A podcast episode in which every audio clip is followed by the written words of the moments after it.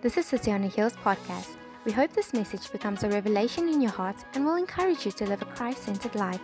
Thanks for checking out our podcast. Here's today's message. And I really am excited for what God wants to do in and through us. And as I was driving, um, it's the first time, sorry to say, the first time I've ever been in, and now you're going to understand my roots. I don't call it Klerksdorp, it's Klerksdorp, Mensa. So uh, just getting this announce, pronunciation correct. The first time I've been to Klerksdorp. And um, I was just, as I was driving today for a very long time on the N12, um, just struck by all the mines. I think I just didn't even realize where I was driving and where I was coming. And uh, I just felt the, the Holy Spirit drop in my heart that this is a place of hunger where people have been digging deep for a long time that this is a place where the Spirit of God is welcome. And when I say this place, I'm not just talking about this church, but this area and this region and the churches represented, that there are people that are hungry. And as those minds that, you know, they, they go deep down to look for precious, precious metals and precious stone. And God says, You have been digging well and you have been hungering for the true things of God not the religious, not the, the, the, the, false, but the truth of what it is that God wants to do. And I believe that as you, I'm not too sure, but I'd imagine there's lots of gold and diamonds that are being mined, that you wouldn't, you would, you would mine something that is greater than gold and diamonds. That you would mine, and through your hunger, you would release revival, where that which is dead will come alive and uh, that just leads me into uh, what I'm feeling for us. And I've been feeling this throughout the year, and I've had the opportunity to share it in different places. But you don't need to be a prophetic person, you don't necessarily even need to be a believer to know that we are living closer to the coming of Jesus than any generation before us. And I think the events that we have been part of in the world has shown us more and more the signs that are spoken about in Matthew 24. That we are closer to the coming of Jesus than ever before. And what I have seen during this time on a wonderful platform, platform called Facebook and Instagram, and everybody that has an opinion, is that everyone is so concerned about the sign and the time and when it's going to happen. And friends, I want to say that the day and the hour we do not know. Scripture is clear on that. And instead of it becoming a big eschatological, that's a very big word, and I'll try and off, say that in Afrikaans, no, I won't. Um, but we get so consumed about the when and the where, instead of saying, we recognize the signs, we recognize the times, now what must we do? What must we do because we know that we are living in the last days. We are living closer to the return of Jesus than ever before. And this might, you might think, what a heavy topic for a Friday evening at an equip. But I felt this evening that there is a call going out and there is an invitation going out to us this evening. There is a call from the Holy Spirit going out there's an invitation from the Holy Spirit to say, Would you prepare the bride for Christ's return? You see, we can, we can get all wound up in end time theology and who's going to go first, and are we going to go through trials or aren't we, and how's it going to look, and is the heaven going to be here or there, and where are we going to be, and when are we going to get taken out? When actually it's about the time that we have left. What must we do with that? And I feel as leaders tonight and those that love Jesus, those that are believers and disciples and followers of Jesus, the question this evening that we need to ask and answer is what are we going to do until Jesus comes back? What are we going to do with the time that we have left until Jesus comes back? And just as John got up to share, I saw him open his uh, book with many notes. and uh, it's a man that you can see is well prepared. And John, I don't really know anything about your life or what you do in a sense.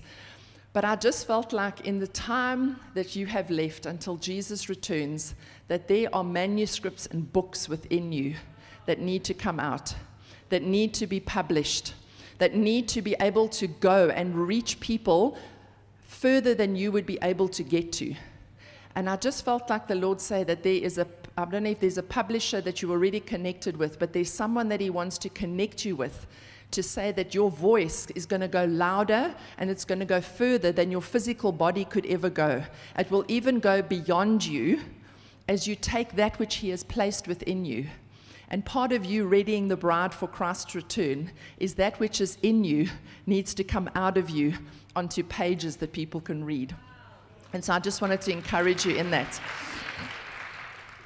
And so there's a call going out to the church. There's a call going out to us as believers to say, what are we going to do before Jesus comes back? What is there to do?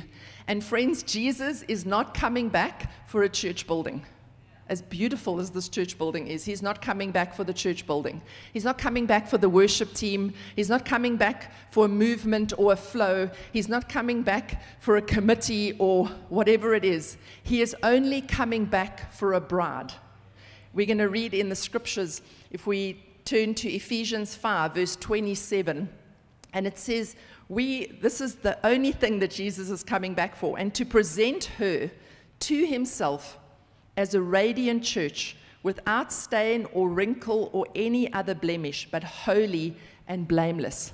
Jesus is coming back for a bride without spot and blemish that is holy. He's not coming back for ministries. He's not coming back for your achievements. He's coming back for a bride without spot, blemish, or wrinkle a bride that is holy, a bride that is devoted to Him, a bride that loves Him with all her heart, that has given her life to serving and preparing for His return. And so Jesus is coming back for a bride, and He's saying, Would you be one of those that would prepare the bride for His return?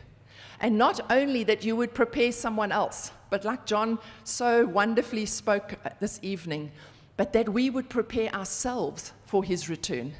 And as I am holy and pure and blameless like Jesus, I then in turn help others to become holy, pure, and blameless before Jesus. That is the bride that Jesus is coming back for. That is what his return is all about. it's to present him with this beautiful bride, to say, Jesus, this is yours. Have you ever? I love watching um, reels on TikTok. Yes, I do watch TikTok where the bride comes down the aisle and then the, the groom stands there and he sees her coming around the corner and the, and the, little lip starts quivering. Some of them just break down and do the whole ugly cry. Love it. But man, can you imagine that day when Jesus comes back and he sees us as his bride? And you know what? We are called, we are invited tonight to help prepare that bride so that when she walks down the aisle, his breath is taken away. Wow, this is what I have longed for my whole life, for eternity, literally, for that bride. That is what Jesus is coming back for. And I'd love for us to read in Revelation 19, verse 6 to 8. It says, Then I heard what sounded like a great multitude, the roar of rushing waters and loud and like loud peals of thunder shouting hallelujah for our lord god almighty reigns. Let us rejoice and be glad and give him glory for the wedding of the lamb has come and his bride has made herself ready. His bride has made herself ready. Who? Not someone else. She made herself ready. Fine linen bright and clean was given her to wear. Fine linen stands for the righteous acts of God's holy people. See, friends, we can stand and say, Oh, well, Jesus is coming back. I'm saved. I've got my ticket to heaven. I'm good. I'm not sure about the rest of you, but I'm, I'm great. it says, He is coming back, and she made herself ready for his return and we make ourselves ready, and we are also part of the collective bride that make each other ready for his return. And it says she wore fine linen, and I love it. They say the fine linen, and I can't go into all the detail, but it speaks about the fact that that is the works of service, the works of obedience, the righteous acts of the saints that are done. That is woven into her garment. Isn't that beautiful? As we walk down the aisle and Jesus sees us coming, he goes, I see how you witnessed to that person. I see how you gave. I see how you serve. I see your acts of obedience. I see you praying for that one that was sick. I see you praying for that one that was demonized. Those works of obedience are woven into our garment as we are presented before Him. And can I say, nobody can weave that into our garments other than ourselves. I cannot say yes on John's behalf. God asks him to do something, and I go, oh, sure, no problem. No, only he has rewards for his works of obedience. He can only present his righteous acts before the Father one day. If you read about the wedding, and I know for men, it's sometimes a hard thing for us to get our heads around. Well, for you to get, it's no problem for me. I've been dreaming about a wedding dress since I was five. I'm still yet to wear one, but we're holding out for that for men to think, I'm the bride of Christ. But I want to put the context of why they, they write about the wedding and the bride, why that's used in the Bible. And so this was written in a Hebrew culture. So the culture of the time, they were Hebraic. And what used to happen, you didn't come and visit and say, Hi, I like your daughter, I'd like to date her. That sort of wasn't their culture. The man would come to the father's house and the family would be there. You can just picture this whole bunch of Hebrew guys sitting around, and this poor young Hebrew man walks into the room, and he came with a, a glass of wine or a cup of wine. And he would say to the father, I want to make a covenant or a contract with you to marry your daughter. And so, firstly, the father had to agree. But then the wife did, or the prospective wife, did have a little bit of say. And if she took the wine and she drank the wine, just think of the parallel of this, we'll explain it now. If she drank the wine, the blood, the wine, it meant that she was in agreement with the yes that her father was giving. What would then happen is he would give a special gift to the bride. So he would say, Oh, Charlotte, my bride, I need to go and prepare a place for you. He would go back to his father's house to build a room on for his bride. And he'd say to her, I have a special gift. There's a Hebrew word for it, which we won't go into tonight. He gives her this gift, and this gift, they say, that he left with her was to be able to help her to stay devoted, to stay undistracted, to stay holy and chaste for their wedding night and for her to keep her hands busy with making and weaving her wedding garment until he came back. And this special gift that he gave her, he left with her. And then he would go back to his father's house and go and basically build a room on. I know, ladies, there cannot be anything worse than knowing you're going to move in with your mother in law, but anyway. But he'd go and build a little granny flat onto the house.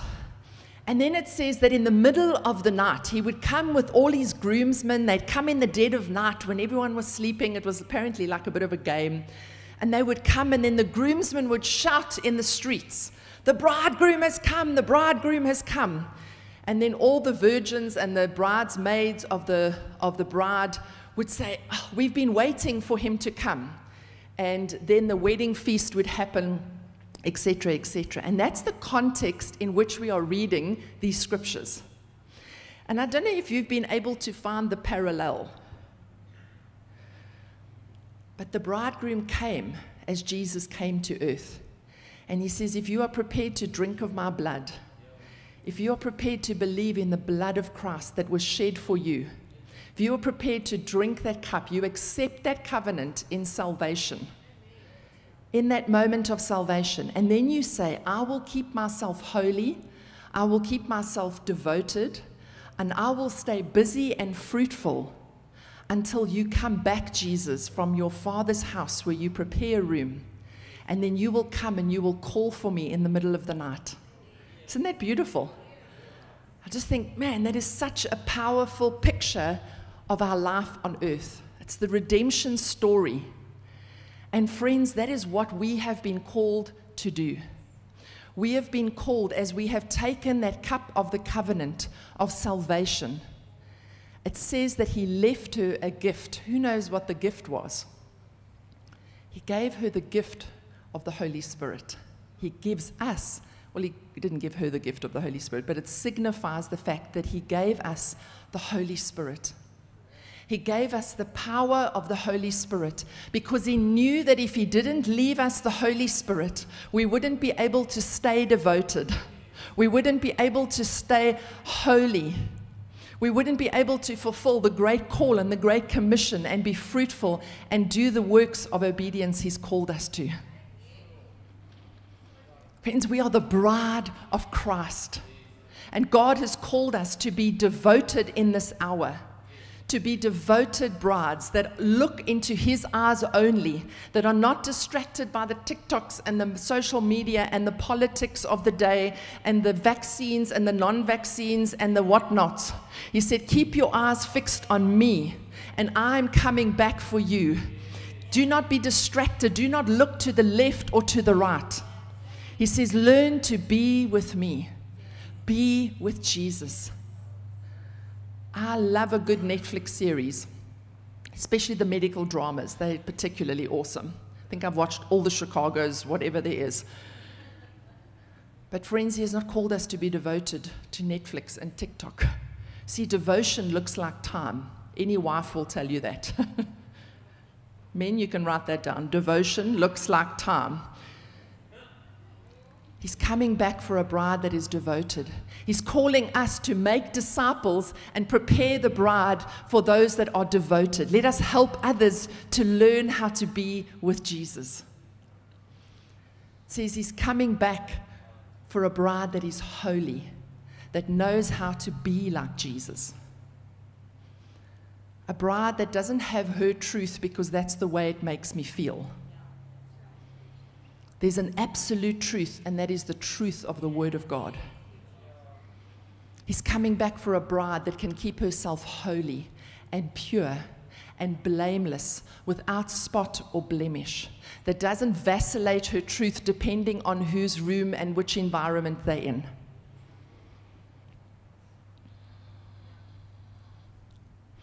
We won't scratch that one. And he's coming back for a bride that knows how to be obedient.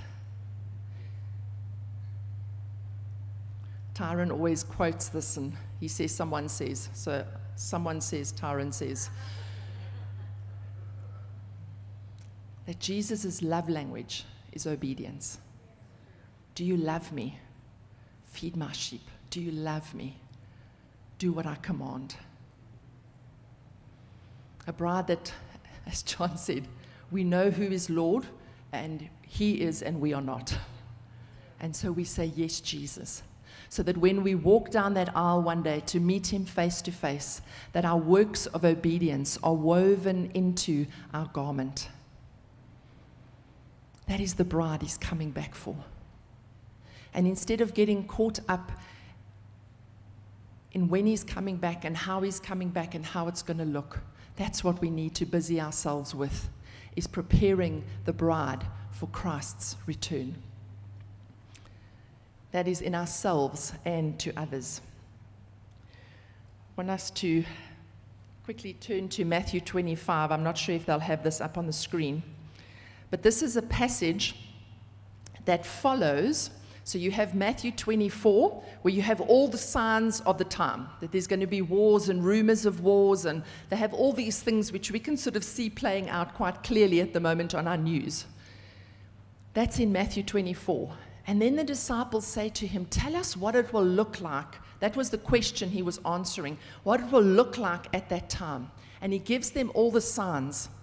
But then instead of him saying, Okay, we're going to give you a date and a time, he says, You're not going to know the time. But this is what you need to be doing. And he gives the strategy for how to endure until the end, how to be that bride without spot or blemish or wrinkle. And it says, at, the, at that time, the kingdom of heaven will be like ten virgins who took their lamps and went out to meet the bridegroom. Think of what I explained about the Hebrew wedding. So the ten virgins are the bridesmaids that are waiting for the bridegrooms to come. Five of them were foolish, and five were wise. The foolish ones took their lamps, but did not take any oil with them. The wise ones, however, took oil in jars along with their lamps. The bridegroom was a long time in coming, and they all became drowsy and fell asleep. Does that not feel like sometimes what's happened in the church? We have become drowsy and fallen asleep. At midnight, the cry rang out Here's the bridegroom. Friends, tonight, I feel that there is that call going out. It's the prophetic voice in this time crying out, saying, Get ready, the bridegroom is coming. Get ready, the bridegroom is coming. Here is the bridegroom. Come out to meet him. Then all the virgins woke up and trimmed their lamps, called possibly the great awakening of our time. The foolish ones said to the wise, Give us some of your oil. Our lamps are going out. No, they replied. There may not be enough for both of us and you. Instead, you go, um, sorry, instead, go to those who sell oil and buy some for yourselves, because oil costs. But while they were on their way to buy the oil, the bridegroom arrived. The virgins were ready, who were ready went in with him to the wedding banquet, and the door was shut. Later, the others also came. Lord, Lord, they said, open the door for us. But he replied, Truly I tell you, I don't know you. Therefore, keep watch, because you do not know the day or the hour. That is a scary passage of scripture for me. Because, can I say, this was not written for unbelievers. This passage of scripture was written to believers. It was written to the church, which means that there are some of us that might not make it, might not make that day.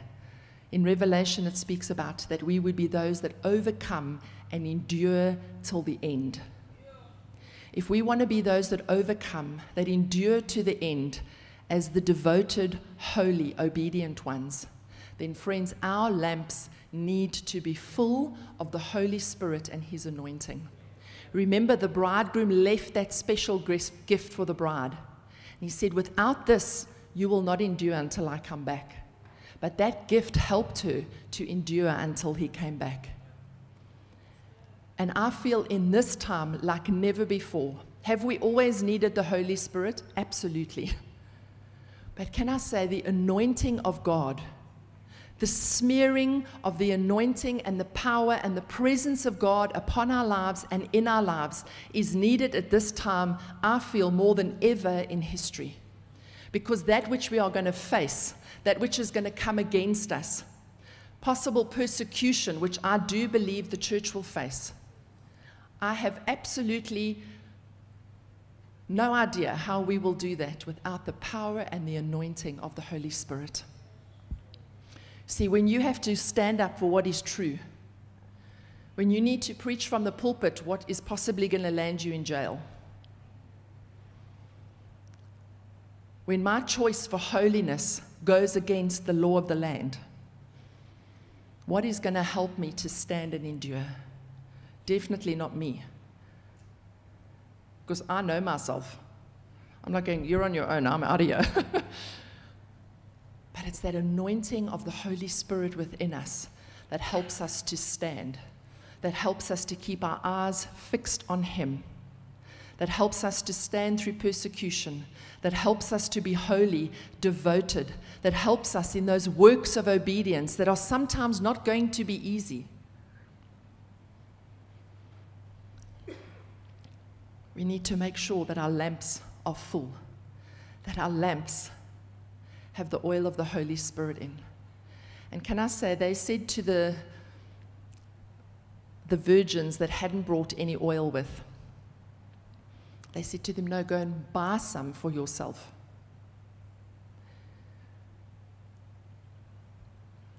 The oil is costly.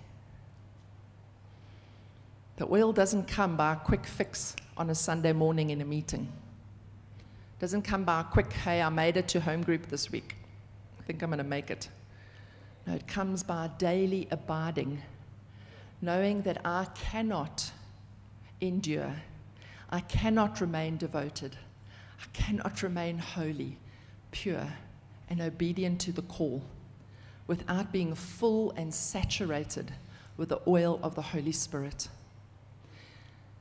And may I say, just for a, for a second, because I know there might be some people in the room, when I talk about the anointing and the Holy Spirit and the oil of the anointing, immediately you have a preconceived idea of what that looks like. For some of you, it's those crazy people that shake, rattle, and roll. some of you, it's like I've got to fast for 50 days, and then maybe the Holy Spirit will come. I need to be, I need to be doing X, Y, and Z to be able to receive the Holy Spirit. Can I say, my name's Jimmy, and I'll take whatever you give me. I love the power of the Holy Spirit. I love the presence of the Holy Spirit but I definitely don't have a preconceived idea of how He's going to fill me. And I'll take it in whatever format He wants, as long as I'm full, as long as I'm able to draw from Him. And can I say, sometimes that looks like worship and God arrives in worship in the meeting. And sometimes that looks like me washing my dishes and packing the dishwasher and saying, Holy Spirit, I need you. Sometimes it looks like me going to shop for things that we need at the church. And as I'm driving in my car, I just say, Holy Spirit, how I need you, how I long for you.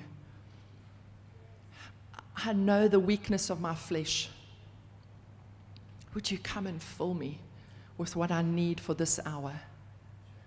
As a leader, as a believer, as a disciple, would you fill me so that I can be obedient to whatever it is you ask me to do?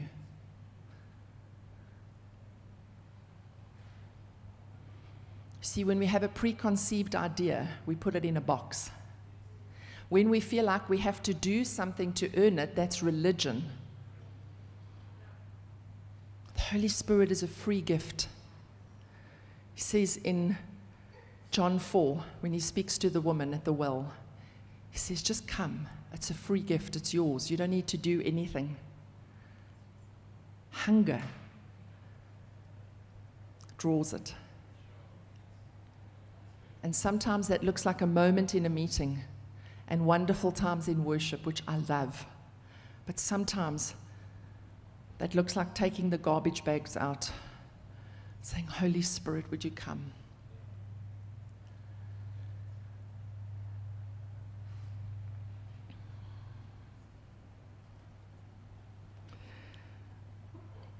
You see, anointing is not one moment being full of the Holy Spirit, having our oils and our lamps full, is a lifestyle of moments. It's staying hungry over a long period of time. And can I say that is what the church needs right now? I love the word revival. That which is dead comes alive. But I also love the word awakening. Because when the church has fallen asleep, we need an awakening.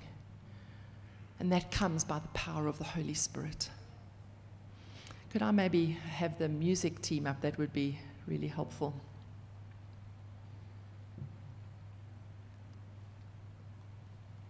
It's got very quiet in the room. I'm trusting that's sober conviction and not Friday night yawns.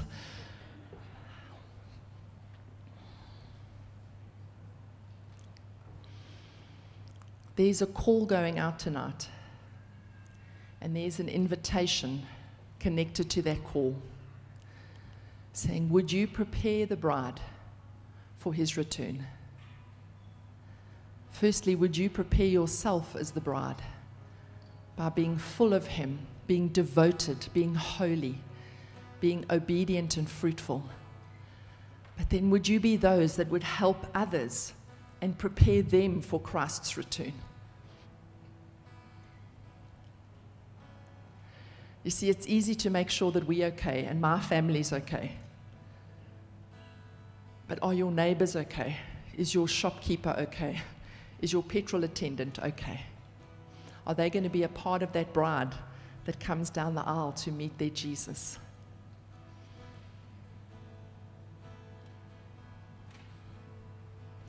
there's a couple sitting in the front here. Uh, you've got a fairly long John's going to talk to you about that beard and that haircut, but uh,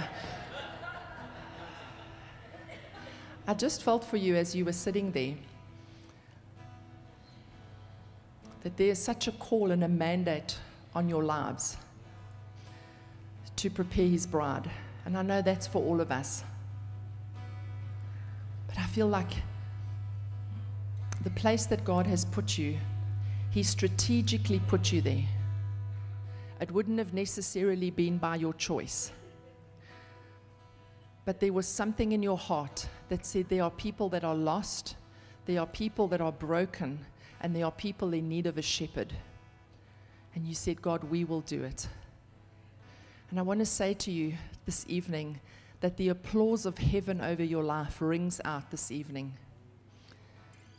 There's an applause over the works of obedience, the righteous acts of these two saints that said, Yes, Lord, because there are people that need you. There are those that are not yet part of the bride. There are those that are broken, that are not fully living in what it is that God's called them to. And God says, Well done on being courageous for saying, We will go. We will do it. We'll put up our hands.